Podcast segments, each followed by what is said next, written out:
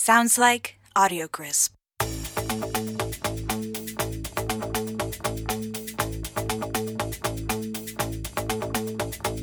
This is the North End. This is the North End. Welcome to the North End Podcast, where three Canadians and an Englishman talk about English soccer. I am I'm blessed with two of the usual suspects. Mr. Paul Forrest, how are you today? I'm good. I uh, I I don't think you've said that you've been blessed by my company in a while, and I missed it, I and I, I like it. I feel specifically blessed right now because of the situation we're still in, and uh, I, I'm also blessed with Mr. David Convery. How are you today? Good. Um, uh, we've got uh, a special guest. and I'm not. I'm not gonna. I'm kind of gonna tease it a little, but I'm excited about that because uh, we've been kind of wanting to get him on for a while, and I'm very curious. Very curious to hear his take on a few things. Yeah, it should be interesting. Uh, that'll be uh, a little later on in the show. We're gonna we're gonna sort of give a bit of an update, um, and then we'll we'll get him up and chatting. So, uh, Paulie, do you want to give us uh, start us with a bit of an update of where we at with Project Restart and Sure. the other things that So uh, we we're- talk about? We're days away from actual football, thank Christ. Uh, days, but- you know, in the vacuum of no actual news to report, uh, news is always being clickbaitable. Uh, this is around the time of period where uh, transfers would be kind of getting into shape and would be happening. So some of the rumors that are out there in the world are actually worth listening to because some contracts are running down, some players are becoming available. Uh, so we'll start with Timo Werner, who, um, if you don't know, is a German national. He plays for RB Leipzig in the Bundesliga. He's been lighting it up.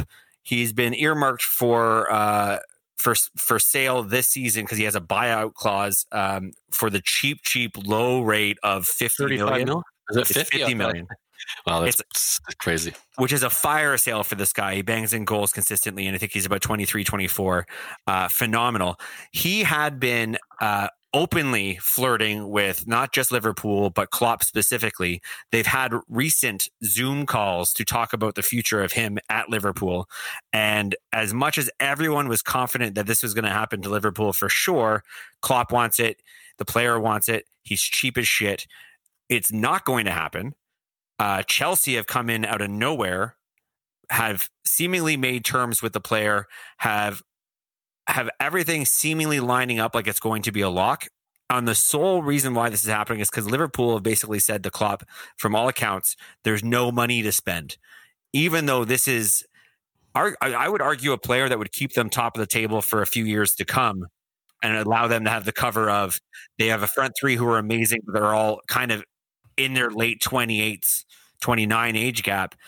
This is a huge mix, and I, I think it's a COVID situation. I think it's it's funds during COVID. Um, it's not Yeah, I think- yet, but it, it's looking like it's going to be a Chelsea. Yeah, I was. I think I'd like to chime in on that a little bit. Is I mean, are we seeing what's likely going to happen with most clubs? Uh, you know, th- there's probably only two clubs that that won't happen to, and Chelsea being one of them, and and uh, who we're going to talk about a little bit later, Manchester City, who are going to have that that pool of money no matter what. Uh, you know, uh, they're the only they're the only two clubs. Maybe Man U, you could argue, could No, up Manu, a will, will have it. Um, there, there are certain clubs that are are still going to be, uh, you know, players in the game. But whereas before, maybe in the Premier League there was twelve, like But that Wolves, Everton, changed, right? West Like- Ham, they had money. Uh, We're talking 50 million, right? Like who's going to like after this when the clubs are like furloughing their staff are going to have 50 million to drop on a player. How do you how do you justify that in any any capacity? Well, I think well, there's hold- only there's only a couple clubs or a few clubs that can do that. That was Hold on a second. Let's also think about this for a second. Chelsea have had a transfer ban and haven't bought anybody for well, that's the other thing. Yeah. two to Yeah. three windows. So they've probably been waiting with a, a long list of players, and he's. I mean, uh, you would say maybe other than Cavani on a on a free, Timo Werner is the, the the most tracked number nine in Europe right now. If they get him, this is a huge coup. My question, I don't think anyone's asking. I've been seeing online. How do you think Tammy Abraham feels about this move? Like this is a kid who's trying to really stamp his place into the team. Think he's rattled by this at all, or I think Yeah, he's got to be practical Sorry, about how many actual strikers they have. They're going to lose Giroud. It's it's pretty much written in the stars. Tammy's had an injury. He's watched what happens when an injury happens at Premier League level. Uh, there's no reason why these two guys can't play together. He uh, Werner can actually play on the right. He likes to cut in. He's pretty tactically flexible. He's not a traditional number nine. Um, he's more of a Rashford. Like you can throw him out in the wing and he can do some damage. Uh, I think if I'm Tammy Abraham, I, I I'm a little bit nervous, but also possibly quite excited about this. Uh, one more question for you guys. In regards to sort of, I know we're not really paying attention to the Bundesliga anymore, but that is where he plays.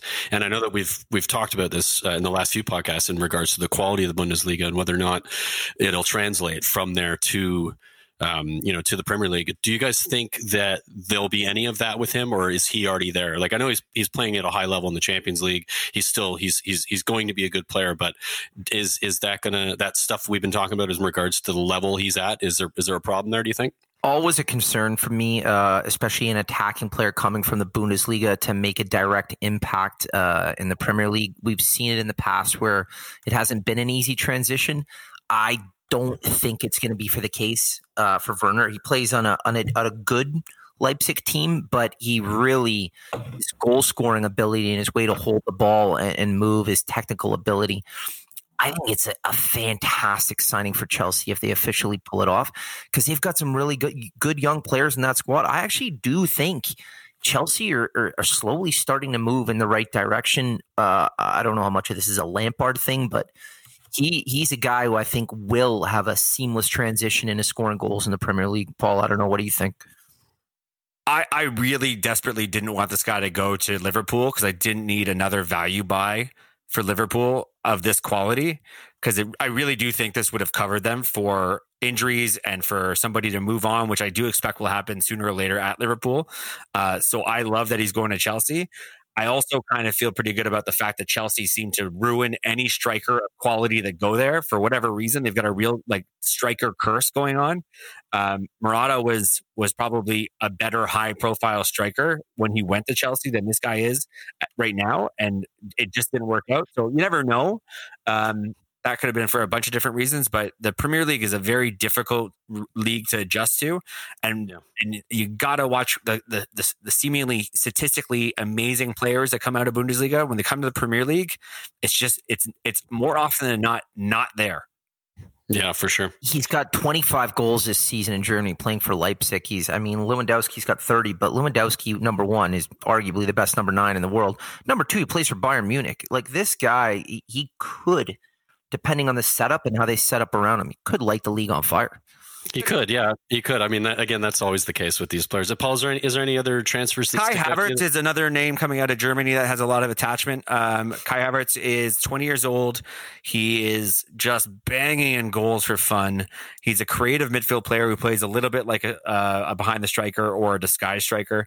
Um, he is going to be available for something ridiculous. It'll be like a 70 to 80 million dollar purchase.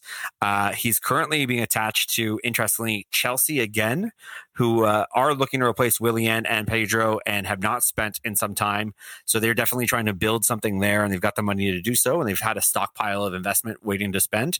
Um, and also, interestingly, Man United where I don't personally see a Man United purchase here. I don't see how it could make sense when they've just bought Bruno. They they play a similar position.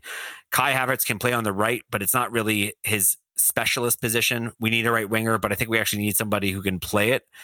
Maybe I believe he's on the list as a second choice behind Jadon Sancho, but um, if he goes to Chelsea and they get uh, Timo Werner, and they've got Pulisic. Uh, you're talking uh, about even, a really about powerful front three. Oh yeah, yeah. Havertz is the he's the hot commodity right now, like attacking midfielders across Europe. He's literally being linked, and I think as the summer goes on and gets closer to the transfer window opening, he's going to be linked to everybody. You're going to see Real Madrid. You're going to see teams in Italy. He he really is that peak attacking young midfielder. And he's 20 years old. It's not like he's 27, 28. You're getting a guy who's entering into his prime. Um, he, he will be, I think, one of few players where you might start to see more money than maybe teams want to spend in this actual current climate right now. But he's a nice player to watch. Yeah, he is a nice player to watch. I would like to say, uh, from a size perspective, though, I think he's he's got to grow a little bit. So I don't know you'd see him go into the Premier League from a physical perspective and be able to compete the same way as maybe he would a year or two from now. Um, he is, like you said, he's only 20 and he's slight, uh, but you know, he's, he's, he's a smart player. So that, that can get you a, a long way in, in, in any league. But I do think that's, that's going to be an issue for him in the Premier League. Yeah, I just Uh, want the transfer window to open because Yeah, I the silly season. I I, want to. I want to see them finish the regular season first. Colin. Come I on. know I'm not a YouTube guy, but when the silly season happens, I'm watching everybody. I need it. So uh, speaking of last rumor, uh, Donny van de Beek currently at Ajax, um, midfield player who can play pretty much any position in the midfield, is strongly attached to Manchester United. Uh, the interest for Manchester United for this player has been confirmed by the board at Ajax. Uh, this seems like there's a legitimate conversation going on with van de Beek. He was earmarked to be a player to go to Real Madrid this summer. Apparently, the agent has let it leak, let it leak, uh, that Real Madrid have said we're not purchasing anybody, uh, which is either an agent kind of putting some gas on the fire to like make sure this move happens for the player to go to the club he wants, which would be Real Madrid, or he's letting it known the only real options are anybody who comes to the table now. Manchester United might be poised to take advantage of this, or it might just be a classic. Either Real Madrid, you sign my my uh, my player now, or somebody else big a la Manchester United will do it. Um, I personally don't know how much is actually involved in this rumor. I would love it if it's true. He's a quality midfield player. I think the price would be reasonable. I think you'd find a way to put him in the squad. Uh, all of a sudden, Manchester United would have the midfield depth that Man City have, which is part of the reason why I don't believe this is true. Um, but it's it's one of the bigger keep your eyes on this space rumors for the summer. Uh, and then Nice. last but not least is uh, Di- Thiago Silva, 35 year old center back of international fame from Brazil. It has been confirmed that he will no longer be a PSG player as of the end of his contract this summer. He is available for signing for anyone who still wants a little bit of a legged, but ultimately fantastic defender. Uh, I can think of a few clubs that might need a center back for cover for Laporte specifically. You know what? Uh, but before we go any further down the role with him, m- arguably maybe the best defender of his generation. Like this, how good he's and he could still play. I think this has got Italy written all over it. But yeah, we'll he's see. perfect for the perfect for that league. So I know he's I know he's sitting there chomping at the bit. We've kind of left him in the background while we've been talking football, and he's probably just losing his mind a little bit. So I'd like to I we'd like to welcome um, Mancy uh, MCFC. Uh, Toronto founder and uh, co-owner of Opera Bob's, which is the MCFC supporters pub, uh, Mr. Ross Simnor. Welcome to the podcast. Wow, thanks for having me. There he is. there you go. I like, all I could hear is his like clinking of the can in the background, and then like, Yeah, the rustle whenever he wanted to say something, but he couldn't chime in. getting updated on the transfer market of what all the, the scum, scum bastards across the uh, city from us are going to be purchasing. So Nice, nice. Well, welcome to the podcast, man. It's good to have you on. We have been wanting to get you on for a while. Um, there aren't there aren't a lot of you, and this is not so much of an insult as it is just sort of a curiosity. There's not a lot of Man City supporters in Toronto, but you do have that. You have the pub, the the home of it. And uh, how how is that? How is that on a on a on a on a game Well, day? hold on, but maybe not that we know of. Like, like maybe I'll kind of redirect that question a little bit. I mean, is there a bunch of fans that we just don't know of? Well, Ross? like, what's I, the why, don't we let, why don't we let him answer the question, Connie? yeah, no, no, no, he's dead on. It, it, it is. th- There's a lot. There, there is. Um, I'll admit, in 2009, uh, when we opened up the pub, uh, you know, it was uh, me and I just kind of said, "Hey, this is going to be a city pub." To my partner, said, "This, that's the only thing I have." That, that I'm going to put my foot down on. I said, okay, no problem. So we back then you had to get like the Setanta, right? Um, fuck, Yeah. package for like 350 bucks a month or something. He's going, it's you and like your your girlfriend at the time, my wife now watching these games. Like, where's all these city supports? I'm like, oh no, they're out there. Like I've seen them. before. I've seen them. Like I know they're out there. The odd They exist. yeah, I'm like they go. You go to Scallywags, you see the odd guy in a scarf. You kind of like give a nod. You're like walk down. So, sure enough, like about two weeks later, I was putting up a putting up another scarf, thinking, okay, if I put up like my third scarf, people will just start coming in. And these guys walk in, and they're like, "Is that a city scarf?" Oh yeah, and they're like, "Oh shit!" And then we started talking. They're city fans, and they're they're still members of our club now. And then it, it was kind of like one of those. You just kind of go out, and every time you'd see someone with with a city scarf, you just or, or, or anything to do with city, even if they were just wearing a fucking sky blue shirt, you'd go, "Hey, are you a city fan?" like, come to Opera Bob. So start off with a really small group. Um, we our membership is is over ninety people now. Um, so got- yeah, we have a, a membership of about ninety, about ninety eight. Um, our capacity at Bob's, we well, not saying the that we don't go over capacity, but um, yeah, we've had some some days where we do. But big matches, we do we do members only. Um, kind of at the door until kickoff, and then if there's any room after that, uh, we let you know a couple of stragglers in. Um, but yeah, we've had we've had increased membership every year since uh, since then, and um, a lot of a lot of ex. It's nice because a lot a lot of manx like, a, like you get like a nice mix of of uh, of people that are like me or like they were born into it or just became a city fan, and then you got the guys that come in that are like straight from fucking Fresh off Shaw Main Road, and they're like, oh, they're just, and they, they'll tell you the stories that you just, yeah, that that, that kind of wakens everyone up. So it's nice. Nice. I've, I've walked cool. by there a few times. Uh, like I'm a, I'm a United fan, so I walk by there quickly. Uh, Uh, you, you go, you're on the other side of the road, though. Yeah, yeah, yeah. I've, I've, I've accidentally found myself on the right side, uh, and I, I just remember like neighbors. It was packed. I just remember it being like I think it was like not even a huge game. It was a decent game, but it was like a twelve o'clocker, I think, and it just felt like it was packed inside. And I remember going, "Oh, damn!" Like I was jealous. Um, I remember in uh, I think it was uh, your first title that you won. I remember walking down. You guys, you guys did a small parade down uh, We did down Ossington Street. Yeah, And I that was- lasted till uh, at some point of the night. I'm Yeah. sure Are you that I- talking about the worst day of my life? There's probably about there was probably about ten of you, I think maybe fifteen or so, and there's you know the flags out, and you were walking down the street. You know, I'm a Spurs fan, so I wasn't like pleased for you, but at the same time, it wasn't United. So I think was- everyone was pleased at that point. Yes, Nobody was pleased. I, I have nightmares of that moment Sunderland still fans to this were day. pleased, right? Giving us. The QPR fans were pleased, or the players were pleased, right? Joey Barton was pleased with his red card. Some of the worst defending I've ever seen in my life on that last goal. Oh, I think So- he'll, I think he'll come out on his on his deathbed and say that was uh that was Oh. for, for all the city fans out there how I pissed On everyone off for all purpose. those years. Yeah. Ross, we're curious. Uh, how did you? How and why does a person become a Man City fan? Yeah, so I'm one of the ones that uh, was uh, luckily born into it. Uh, my dad's uh, my dad's from Wythenshawe, which is uh, a neighborhood down in uh, in Manchester. So a lot of blues kind of. If you ask if you ask them, they'll say if you're from Manchester, you're you're a blue, right? Like it's especially from these areas and um, in in in Manchester, and you're grown up doing it. And his dad was a blue, and his dad's dad was a blue. Um, they're season ticket holders, all that stuff. So he moved over here.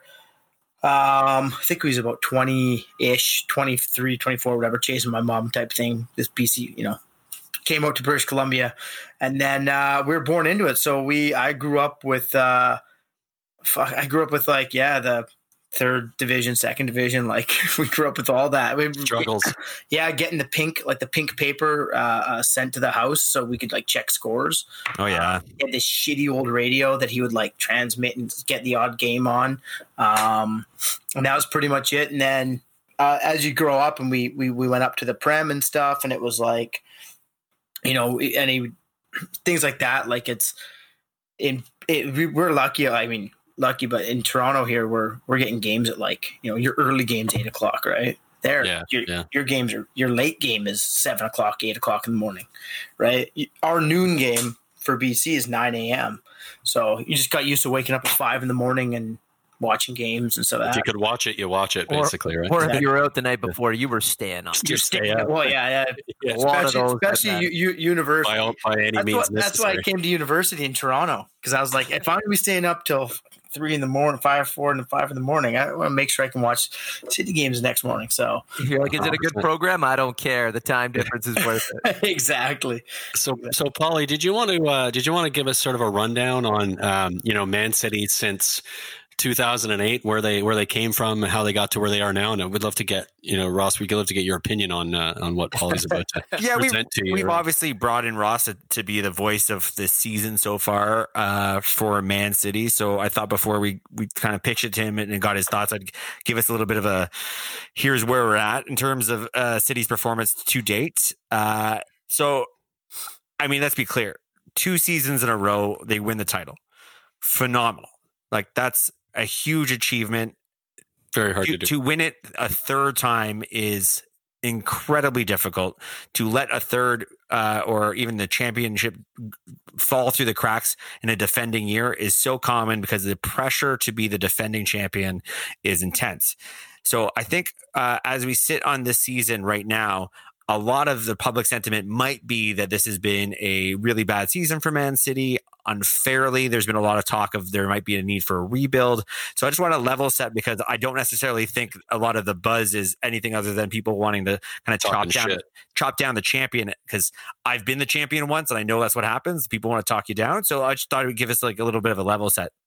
So Yeah. currently, currently, uh, Man City sit at second place. They're 25 points behind Liverpool, uh, which sounds awful. It's seven losses and three draws. But if you look at the actual statistics behind this performance, we're talking about a team that uh, has lost a couple of key players. Vincent Kompany is a very difficult player to replace in the dressing room, and he's still, he was still capable to, to perform on the field occasionally.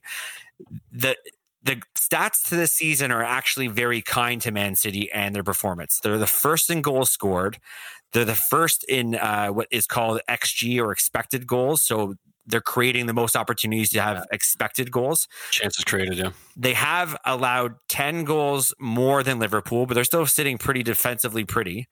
Um, but their XG, which is their, or sorry, XGA, their expected goals against, is less than um, Liverpool's. So they've had the situation where they're allowing more goals, but they're actually creating less opportunity for goals to get scored, which is where, you know, the wonder of football and a little bit of luck pro against you can kind of change these stats. But the underlying stats here are you, you, your position in the league is is not exactly what your performances should be dictating. You're not as far behind Liverpool as 25 points you should suggest, and you've had a season where there's been a lot of um, pretty significant injuries. I think that's fair to say. We'll get into that. But if I step back and I, and I don't look at uh, Man City as a just a, a sample of this season, what we start to become aware of with Man City right now is that you are looking at a squad that's going to lose some incredibly important key players. So uh, Silva, this is his last season at 28 years old. He's been a phenomenal player for you guys. Uh, Aguero is, I think, getting on 32 years of age. He's been phenomenal, but he's starting to miss more and more games. He's possibly one of the greatest strikers ever play in the Premier League. So replacing him is a big task. Uh, all season, it's been a defensive patchwork. Um, Leroy Sané, Sané wasn't available this season, and I think you guys really struggled with. With his absence. So there's been some squad issues. And if we had to step back and say the really biggest big picture concerning thing that's happening right now in Man City is that today was day two in defense at the Court of Arbitration at CAS, uh, where a possible two year ban may or may not be upheld from Champions League, uh, which of course has some influence in your ability to sign certain players and maybe maintain a certain manager. And you've also got players who are incredibly important, like De Bruyne, coming out and saying a two year ban from Champions League, I may have to rethink my future at Manchester City. So that's a, a big jump of where we're at right now with Man City. And I don't expect you to go through it all immediately, but what we want to try Oh to yeah, we do. is Come on, that's the point of is-. I Yeah. I want to hear about all of it. Like, and pieces. I think is is a great talking point right now. A lot of stuff going on. Yeah. So we'll start with what are your thoughts so far? What's the consensus from your team, your people, uh, about Manchester City this season? Yeah. So I mean, thanks for bringing. I mean, obviously the to to uh, to defend your title after after two seasons and the season we had the the Centurions is is obviously very very difficult and and everyone understands that, but I think our expectations are so high that um, it was really expect like we came in. Now there's there has been moments this year. I think a lot of people forget too the way we went out of Champions League last year. Brian, thank you very much, Spurs. Um, how horseshit that was, and uh, you know you can't Horse shit on on whose fault on whose uh, everything. Okay, on our fault. I'll put it. I'll put it on Okay, our good. own our own team. Okay, but okay. but that was like that focus that kind of takes you away from yeah we've done we've done the prem we got the Centurions we did you know um you know we got the FA Cup uh and then it's like that to me to me that, that the squad is looking that way and I think Pep's kind of Euro like the vision of that is that this is going to be our goal this year um, and we have played very well in Champions League, and I think we were all very excited to play and uh, Real Madrid. And I'm uh, I'm not super happy that they've had this rest off period now. Uh, I would like to play them March 17th on St. Patrick's Day and you know book in, get in at noon, and start going at it. And but uh, like everyone else wanted to, but that got pushed back. So and now we're pro- you know we're going to watch it we can still drink uh, drink some Guinness and, and watch the game. But um, it's uh, it, it's to me the the the season started and we weren't we weren't set to to compete right away. Obviously, I think the biggest thing that that that we we didn't mention yet was uh, with Vinny being out, which is, I mean, really, Vinny was almost a club captain, the clubhouse captain, right? Like because he had so many injuries, but he was such an important factor, and he was such a. Uh, you don't even know what goes on in training, right? He could be he could have been directing guys in training when he's got his 14th hamstring injury, but It's his voice, right? You'd say it's like his it- voice, yeah. But yeah, then, like- but then, but then, but then you get Laporte, and you go, okay, this is going to be the game changer. Laporte is, and he is like Laporte is when he's he's unbelievable. He's a dynamite, But- dynamite Fantastic. defender. Fantastic defender. and then he gets injured, right? And we're like, oh fuck, like what's wrong with these guys? Like, like, and I feel for him because you can tell he wants to be and there. He wants to make a change. He wants to be with. I think he wants to be a city. He wants to kind of take him where where Vinny left off and be that city defender for the next you know eight years type thing. But um, you know what happened, and, and it's shit that it happened, and we just can't get him healthy. And and obviously, like you said, Sane too. Um, you lose him early like that, and it's not like it's not like a little like finagling injury of like, oh, I fucking left toe or something like that, or a hamstring. Like the, these, it's an AC, you know, boom his knee, right? And you miss that. I mean, as much as I hate saying it, because he's. I mean, remember Germany left him out of out of their squad That for the World. Cup? Like, That was kidding me? wild. And I said, I said back then, I'm like, man, like, like he's the young best player of the season, wasn't he? Young player young of the season point. and and the biggest super sub you can ask for Yeah, right? I don't think City would use him this much this year as a super sub because I think that's rude to say against a, a guy like that who's who's who could go on and dominate for 70 minutes. But when you bring him on at the 55th minute, defenders go, "Fuck, are you kidding me?" Like I'm I'm in the 55th minute game and now you bring on you bring on Leroy Sané. I don't even consider him a super sub. Like for me, how many teams, not only in the Premier League but in Europe, would Mhm. die to have him as a starter? And That's and that's what I mean. How no, but he's a super sub for City, though. He no, definitely is. a no, super I don't think so. But I think Gordon this year he would have. in I, I think. Yeah, and I think this year he would have started full out. I think so too. I think that's the point. I think I think he was developing into that starting on from that Mhm. left side. This season would have been it, and it, it would he would have gone on to be like you know that a big player for you guys. And then of course that From playing injury. fantasy football for a long time, fantasy footy, I should say. I, I, can, I can tell you, he's not a super sub per se, but the rotation is heavy at Pep Guardiola. it is. yeah, So you have a fantastic player who's just not playing week in week out, and that's because Mahrez and Sterling are also fantastic players, and that's the luxury of Manchester City. Yeah. But Bernardo this season. I, I said this Yeah, not, yeah. Really early in the season. The fact that you couldn't bring him on as a different option because his wide play is phenomenal, whereas maybe a Sterling likes to cut in and is a little bit predictable. There's there's no guessing with Man City now. All the teams know how you guys play. It's hard to defend against, but there's no we're going to change it out by giving you a slightly different lineup with a little bit more worry on a wide player. His the tactical freedom he gave that team I thought was really missed. It was a huge miss. I, I, I, but I always struggle with Laporte being injured is a big deal. I get that, but he's one player. He's one center back. You guys have bought a lot of center backs, oh, and to, a lot of defenders. Your, let's be honest. Oh, your, yeah, best, yeah. your best defensive midfield player is your best option to put back mm-hmm. as cover. Felt Yeah, but Fern, wrong. Fern is a, he, he's he's that he's a special player like that. And I, I, I give him full credit for trying to do it this year, and he, he was successful in, in some aspects. But yeah, I mean, obviously, like um, like Otto, um, you know, didn't he can't fit that, uh, especially when you take like you take Vinny away and stuff like that. Like Otamendi, like when we got him, it was going to be wow. Okay, here you go. We got this, you know, Mangala, Otamendi, like, and it, yeah, it didn't work out the way we wanted, and we know that. highs and lows though with Otamendi. Sometimes he was really good, but Yeah. I mean, uh, the, the word I'm hearing is that you guys are looking to offload him. Is there any truth to that? Oh, I think I I think City like and it's it's tough right now money wise. And you look at like other than Sane coming up, actually making money on a player. Um, the last I can remember is Shaun Wright Phillips, probably. Yeah, Chelsea. Like call. we just we just have never been able to to really have a player that. So whenever we, we lose these guys for money, it's just like fuck. Like we bought them for whatever 45, 50 million, whatever, and you just lose players. But and and they a lot of these guys, oh whatever, she could just pour my money and she could pour my. He's it's a business too, man. Like and this is what this will. I know you get to this in the in the champs. We're one of very few teams showing profit. Like Sheik, she, when Sheik purchased, uh, you know, Like he's he's made money off this. It's not like he's just dumping Right. money. Profit. Mhm, mhm. Sorry, I just did the air So quote. we'll, yeah, let's get into that. Uh, whenever you guys want, we'll get No, right but- into but- the but before we championship. get into that, though, before we go that way, like Leroy Leroy Sané is heavily, heavily linked Hmm. to leave in the next transfer window. Can, can you Done. confirm? Yeah, like I Well, think, I, I can't. I, I mean, let me. yeah, Pep, Pep called me like two days ago, so uh, at that point, I think he was kind of saying he's gone. But yeah, no, you, I mean, lost I you think lost your phone still at that point. So I mean, at, at that time, I was like, I was well, yeah, I was trying to set up rounds of golf with him. And I couldn't, 'cause I, you know. Um, but um, I think the like by, I mean, and it's and this pisses me right off about. I mean, I think I think we're all pissed off at the German league right now because we thought it was just going to be fucking lightning bolts everywhere, and we're like, this isn't. This is just not that great. Maybe it's just without fans. I don't know.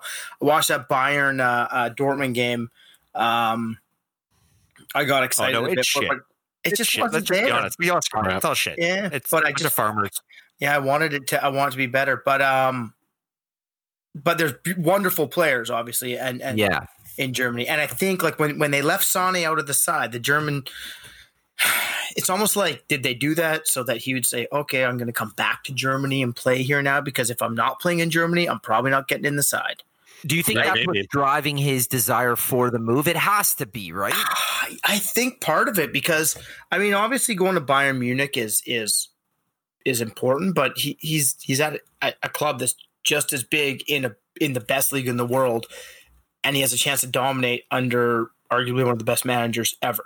You could make a strong argument that it's a step down for him. yeah, I th- I would I mean the league the league I think it, it would no doubt obviously, and I the league I is a think step down. he's not. Yeah, and he's not going to be. He's. Not, it's not going to be like one of those situations where, right, when De Bruyne went to Chelsea and then went back to Wolfsburg, then came because he was still developing. Sane is ready to dominate now, and if he doesn't dominate now, like, is he going to come back to England? Probably not. I- personally get the sense with him that he's not a Pep Guardiola uh, player in that the intensity and perfection and day to day, up in your face, highest levels that Pep like he demands that from his players. He's so relentless in that demand.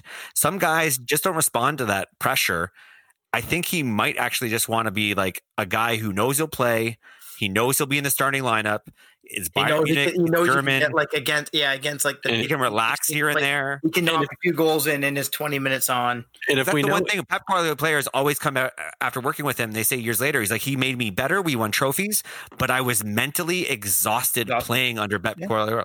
Yeah, And some, guys aren't, that's- some guys might not be cut out for it, right? And, uh, And if we uh, if we know anything about the Bundesliga, which you guys just mentioned, we've been watching the defending in the Bundesliga is a shambles.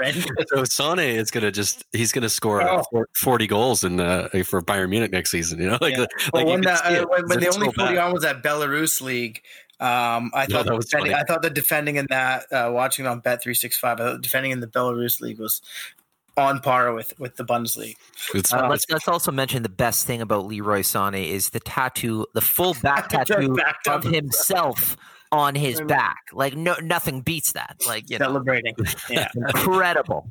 Him and, Yeah, him it's- and it's- Sterling have got the best tats. a pretty ballsy move, a pretty ballsy tat to get when you're that young, right? I'm gonna say I got mighty, I got mighty mouse goal. on my arm. I got mighty mouse on my arm when I was like 17 and got that covered up by 21. So So All right. i- what I'm hearing is that you're saying, uh, if I put words in your mouth, but it sounds like the the accomplishment of three in a row is going to be so intense and so hard to reach. A couple of things right off the bat fell off, and then you were just starting from behind, and it just didn't click into gear enough. Yeah, and Liverpool's like like I mean I, will- I they're taking I'll give them a lot of shit, but they I mean they're having a season. Um, they're they're pulling a move out of the out of the uh, out of the rags bag with scoring late last minute 94th clock minute goals as we used to call Fergie Fergie time, right?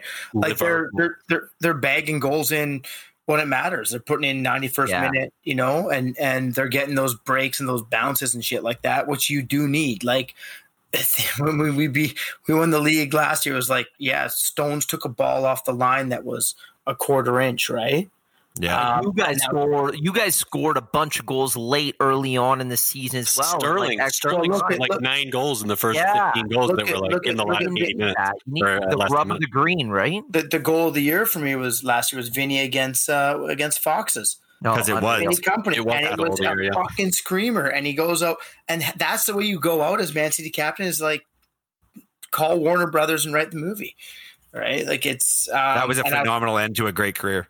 Absolutely yeah, right. But but that was that was like again, it, it looked like that whole game we weren't going to. We, no one was going to break through. No one was going to break through. And I love the picture. There's a there's a picture out there, and it's just like Vinny. It's right after the game, I think, and it was like Vinny and Pep looking at each other, and Pep's kind of like shrugging. I'm like, "Are you kidding me?" It was like, where did that come from? Vinny's just smiling, right? It's like, wow. Yeah, that my favorite thing about that uh, goal was that everyone was yelling "Don't shoot," Don't shoot. On the- yeah, on yeah, the field? But everyone in the stands was yelling "Shoot." Mhm, mhm. Is Yeah. the best way to finish your career. I love it. So, all right, this season, second place, probably barring some miracle from Leicester or somebody or some sort of shock lack of performance because of COVID, but comfortably in the top four.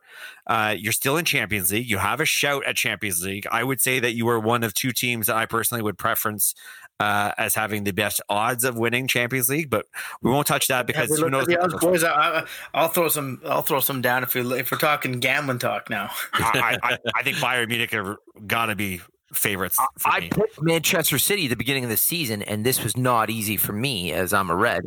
I picked them to win the Champions League. I said this is the year. This year they're going to do that. Yeah. That Yeah. bet's still alive. That bet is still up in the air. I feel good about it. So let's assume the season ends with a Champions League finish. Who knows if you win or lose? But let's say you get all the way to the Champions League final. You're finishing second in the league. What do you think needs to be addressed going into next season to get you guys back to the lofty heights? Uh, knowing that you know Vincent Kompany is still a big absence. David Silva will be moving on. Uh, Sane, let's say he's going to move on because that's realistically what's going to be happening.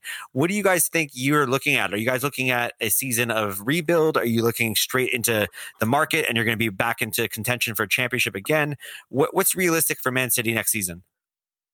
Yeah, I think. Um, well, like the defending is going to be. I, I think that's where that's where our transfers are are leaning right now. Um, I think the Chilwell's pretty much gonna gonna happen. Like, and I'll take him any day. Um, Ben Chilwell will cost you a fucking fortune. And and I'm going to stop you right there. I'm like we we talked earlier on in the pod about all these guys being linked to Chelsea. I'm hearing that Chilwell is being strongly linked to Chelsea really, yeah, that's aggressively. So so the good the good thing is is that we do have like our our academy youth system we we have we for years we, we haven't really heard much of them coming in because it, you gotta think how hard it is for a player to even get in the city side uh, as it is Phil Foden. Liverpool right so so Foden hopefully he's a he's a household name now and we all right and he's a midfield he's attacking and you know I think I think Dab Silva leaving Bernardo coming in and taking that role allows Foden to come in and kind of take that Bernardo role that that he was behind Dav Silva. So and and he is he's still I think he's he's one of those players that that um he fits that Pep style. I think I think Pep really does like him. I think he likes working with him. We do have some really good um young defenders coming through.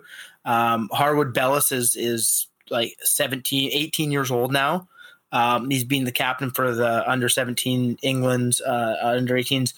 Uh, he'll be, I I think, but he's not ready yet, right? Um, there's a couple. Of, I mean, Eric Garcia is should be ready to go again, but the prem is just so demanding. You just don't know. You don't know if they're gonna be ready, and it's too late to say. If then when you get in there and you give them a run of three or four games, it's hard, right? So I'm just, I'm really curious about how you're going to like, and I know I know you're not going to need to necessarily replace Sergio Aguero yet, but we did say talk about his age and we did talk about his injury record.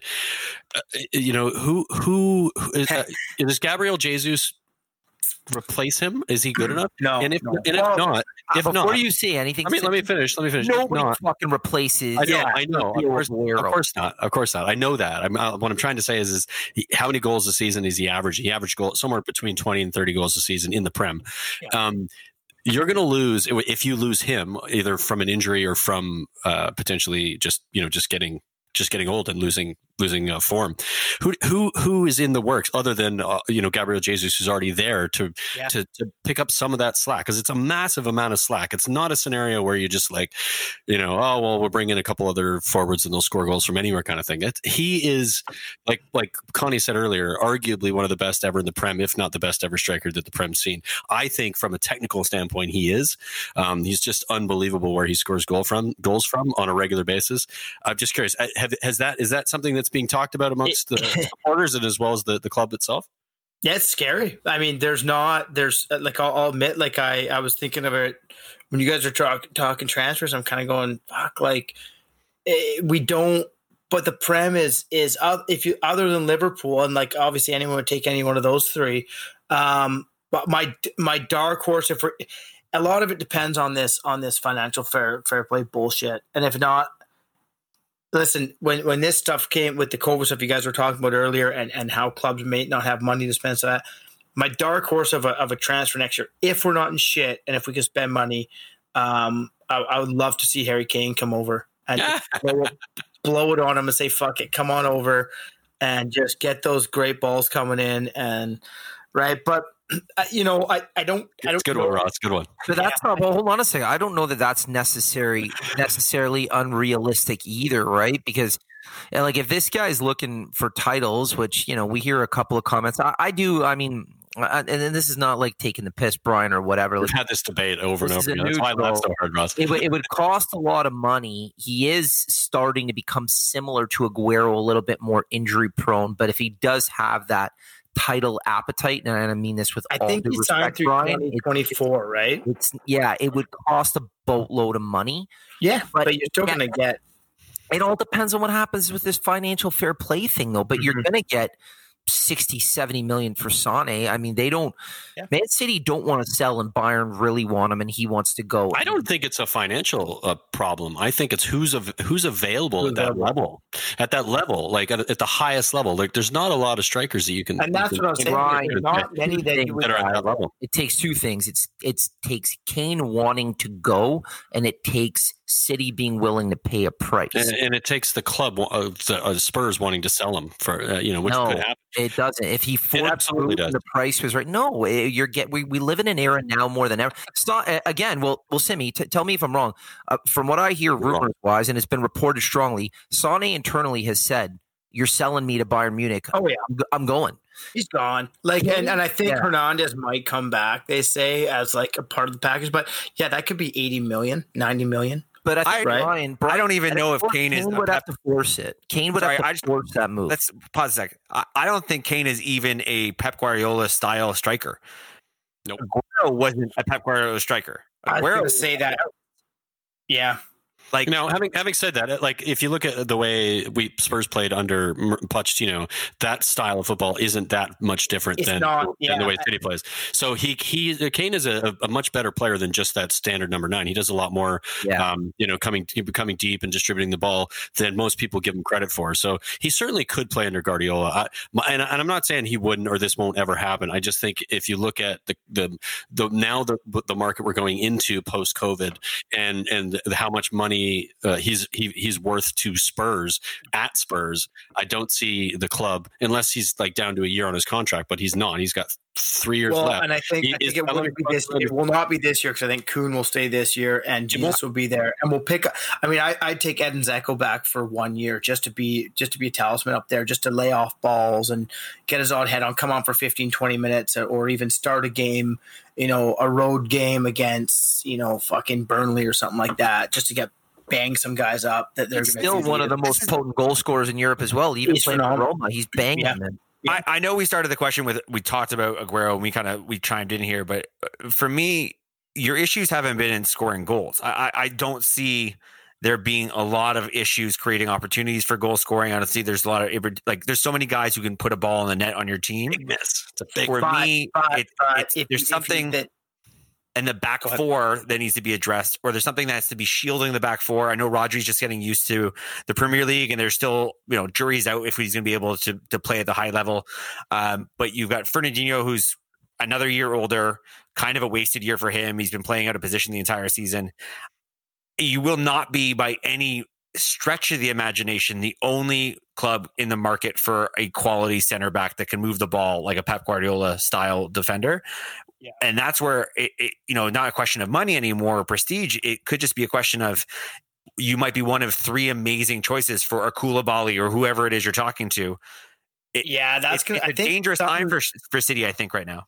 Yeah, I do. Koulibaly too. is more like the buy. Isn't the buyout something like eighty five million or something like that? It's or- going to be something crazy. It's really high. No, But again, I, he will sell for a price, man. I do think Yeah. I, I, I do think we're ignoring the the post COVID situation here by saying these these large large numbers. I know it's in his contract, and I think that's the key thing to it. If there's a, a bio clause that's that high, there's only a few teams in the world that can afford it, and Right. even the teams that normally could afford it, the teams like a Barcelona or Real Madrid, aren't going to be in the market the same way they normally would be in a in a in a in a transfer window. So you're going to see a lot of these players stay where they are because that's the easiest thing to do. They're on a contract already, unless their their Mhm. contract's running out, and that's where they're going to be probably the most valuable to the club and and to the league and to their own for their own career because it means they're they're already bet in. They're already going to be playing. So you're going what you're going to run into, I think, Ross, is a bunch of these players are at the end of their sort of like so-called peak. You know, when it comes to the age that they're at. Some of the defenders you're talking about, some of the midfielders, including Aguero up front.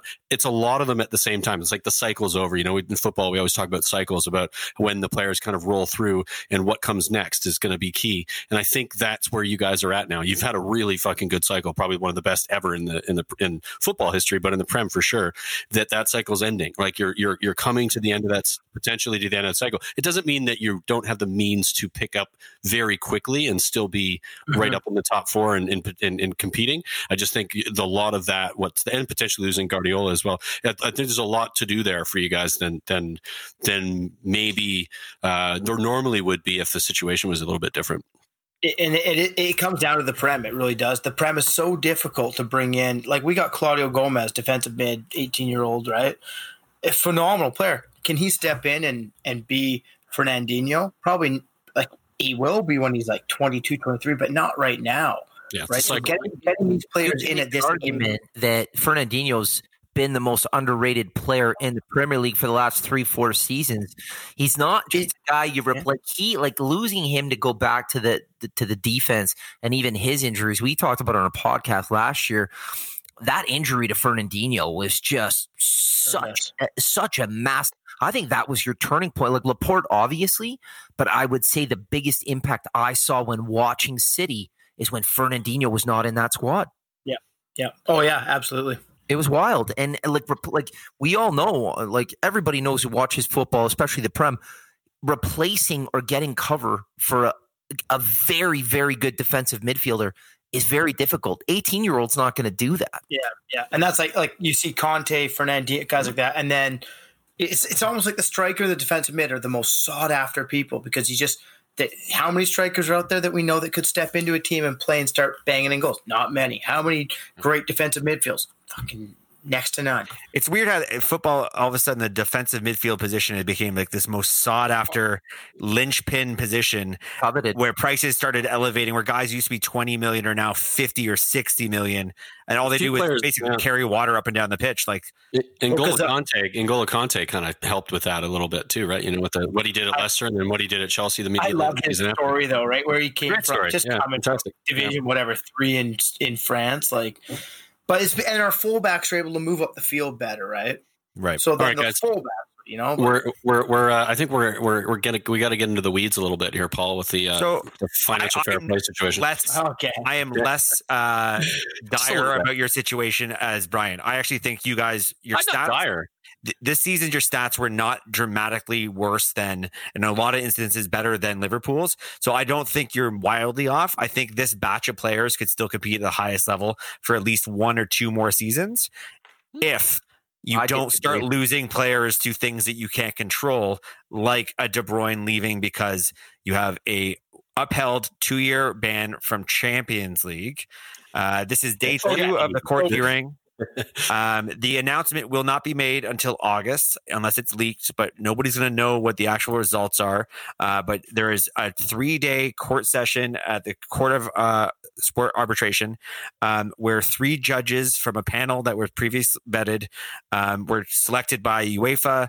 by the Sports uh, Council and by Manchester City. You guys have some some drop dead killer evidence supposedly that will get you out of this mess, uh, which involved hacked emails and all kinds of fun stuff. Mhm. It's going to be messy. What do you think the it, the severity and impact to your club would be if this two year Yeah. ban was upheld?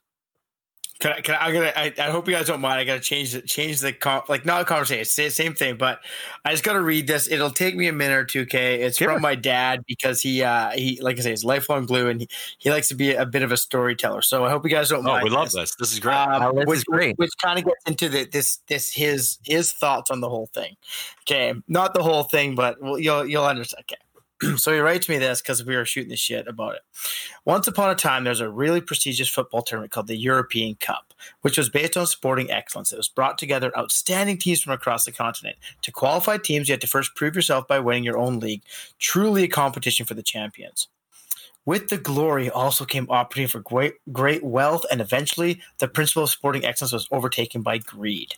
The self appointed elite of the time, the European royalty, decided they wanted a greater share of the spoils, and they wanted it guaranteed regardless of the performance. The grubby little cartel, later known as the G14, threatened to break away and form their own Super League, and hence the UEFA caved in and Champions League was born. At the heart of this self serving little cartel were three English clubs United, Liverpool, and Arsenal. And coincidentally, the format of the new competition granted three places for English teams. Well, it went from a straight knockout to initial group stages. So then, when the money started rolling in from TV rights, a very lucrative boom, the money started coming in.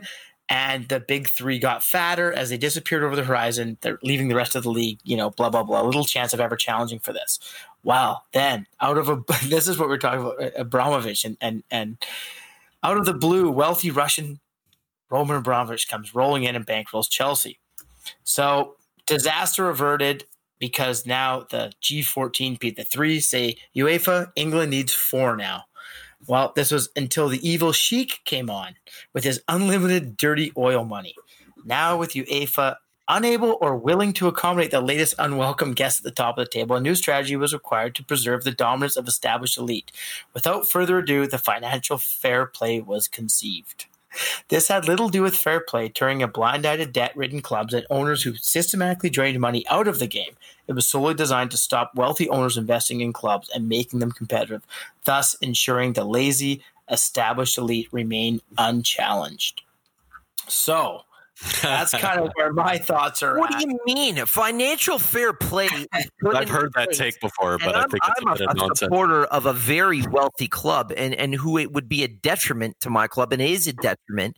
It's so you don't have leagues like Spain and Scotland where it's a two-team league, and we do have the luxury of having a top six and now a top seven, top eight. No one wants to watch one team win the fucking league every year unless you support that one team because they can afford the best players. It happens in Spain. It's been happening in Scotland forever. It's not good for football. So, I mean, uh, the, the word. So then why, so then why does the pre, then why is premiers uh, why as Premiership fans do we care so much about Champions League? Because it's a coveted trophy, and Why, just though? any Best team. teams in the world playing against each Yeah, other. I gotta, like- I gotta pause this here because this is going wildly off topic. I just, I, I heard We can few spend it- comments there. We can spend an hour talking about whether or not financial fair play is true, Yeah, mm-hmm. it's you're right. fair, the motivations job, behind Paul. it. Good job. Yeah. It just Oh, we're it fucked. becomes If, a if, if we get hit, we're fucked. If Pep stays, we're good because got players are stuff. When you talk about De Bruyne earlier, I think Pep and De Bruyne have such a good relationship that if if we are out of Champs League, if we do get this ban, if Pep stays, which he says he does, he says he'll stay if we're in a third you know, division. third division, right? Which would be just be phenomenal. And He's full of shit. he's full of, yeah, he ain't doing that. But before anybody says anything, though, I want to like look when Juventus got sent down to Serie B, uh, and this was like I, I don't quote me, but about 15 years ago. The majority of their key players, other than Fabio Cannavaro, who went, They to, stayed. They stayed. Yeah. And here's the other thing you got to remember with Manchester City: their players are on top wages, so they're mm-hmm. not. If they go almost anywhere else other than a PSG or a Real Madrid or Barcelona, they're taking Big a on wage cut, cut, guys. massive cut, yeah. But Huge. if they stay, they're staying on that. it Okay, so let's Yeah. say August, the announcement is made. Is it, is there going to be some sort of party at Opera Bob's, like the reading of the Oscars, nice one, Ross. Nice and the one. winner is? It's like you've been on the pod before. Mhm. 'cause honestly, I'll have I'll be there as well because if the winner is uh, Manchester United, it might be because you guys have a two year ban and we're going to the Champions League in fifth place. Yeah, we won't let you in. Oh, buddy. Well, even if you, even, even if you try to come in undercover, if you two try to come in undercover, we're putting. Oh, and Paul and I already have our costumes ready to go. Oh, we got facial facial recognition now. We have a separate party, and you're all invited. Oh my god! mean, you guys remember when bars were a thing? Don't we get a media Fuck, pass? know, don't, man. don't we get a media pass or something? You know, just Brian, know- we get a media pass. 'cause We, we have a couple Spurs fans that come in anyways, but yeah, yeah. I don't know, man. Because he's should never let him in after that Yeah, champion. you're harmless. Except for champions of last year. Other All right. that, you, you, We're gonna we're gonna end off with the uh, the hot seat, the hot seat, Ross. Okay? Yeah, let's I'm do that. ask you I've heard a of series of Yeah. questions. Fire away, first thought answers, kind of thing. Okay, ready? Here we go. Add any former City player to this team now. Who do you add? Any former City player to the team now. Uh, Joey Barton, because you do you do something. Fuck. Madman Joey Barton. Cut somebody's legs off, probably. Man City treble or Leafs win the Stanley Cup. Oh fuck! I hate the Leafs. I'm a Flyers fan. Treble any day, There we go. even if I was a Leafs fan. Fuck the Flyers. Uh, most hated opponent player. Oh, most That's a good one. hated. Gotta be a United. You player. got yeah, you got to go. I mean, you got to go with fat bastard Rooney, That bad. just because of that bicycle win. kick, motherfucker. I Just can't because of the get that. best goal you've ever seen in your life. I can't get that off of like it's like six was years later. incredible. It's stupid shit on. I can tell you On- for a fact it was the only time he ever rode a bike. Yeah. Favorite match day drink. oh, spring breakers we call them. It's just a, a big pitcher full of uh, um, dark rum ginger ale with a couple limes, and we just go spring breakers, and everyone grabs a glass and you start punching them in. How much No do you miss no the crooked star? from. What's that? How much do you miss the crooked star? Oh, the Crooked Star. Well, well, Shawnee, who the owner of the Crooked Star was, uh, was pretty much my first my first Man City uh, fan. So, uh, other than my wife who sat beside me, he used to come by and watch games with me as well. So, uh, I miss the Star a ton. Rossi, man, you've been awesome. Good show, man. Good show. Yeah, thanks for coming on, Ross. Great, thanks a ton. Yeah, really appreciate it. We'll definitely have you back uh, in the near future uh, once once we see what's going to happen or the transfer window. Maybe even uh, you know with, with summer special, we'll bring you on and have a, have another chat. They're an But interesting um, team, though, right now. There's a lot of stuff going on with them. They've been one of the best teams going. I, I'd love to get Ross back on to, to get his opinion on things that are happening. Yeah, boys. If it was a Euro year, you know, we got a pretty big England crowd that comes up too. So, yeah, yeah, lots to talk about. We don't need to wear our colors at that point. We all be hey, we can all just be on the same Oh, no, these guys are time, these guys are Scottish fans, so they wouldn't be there for that either.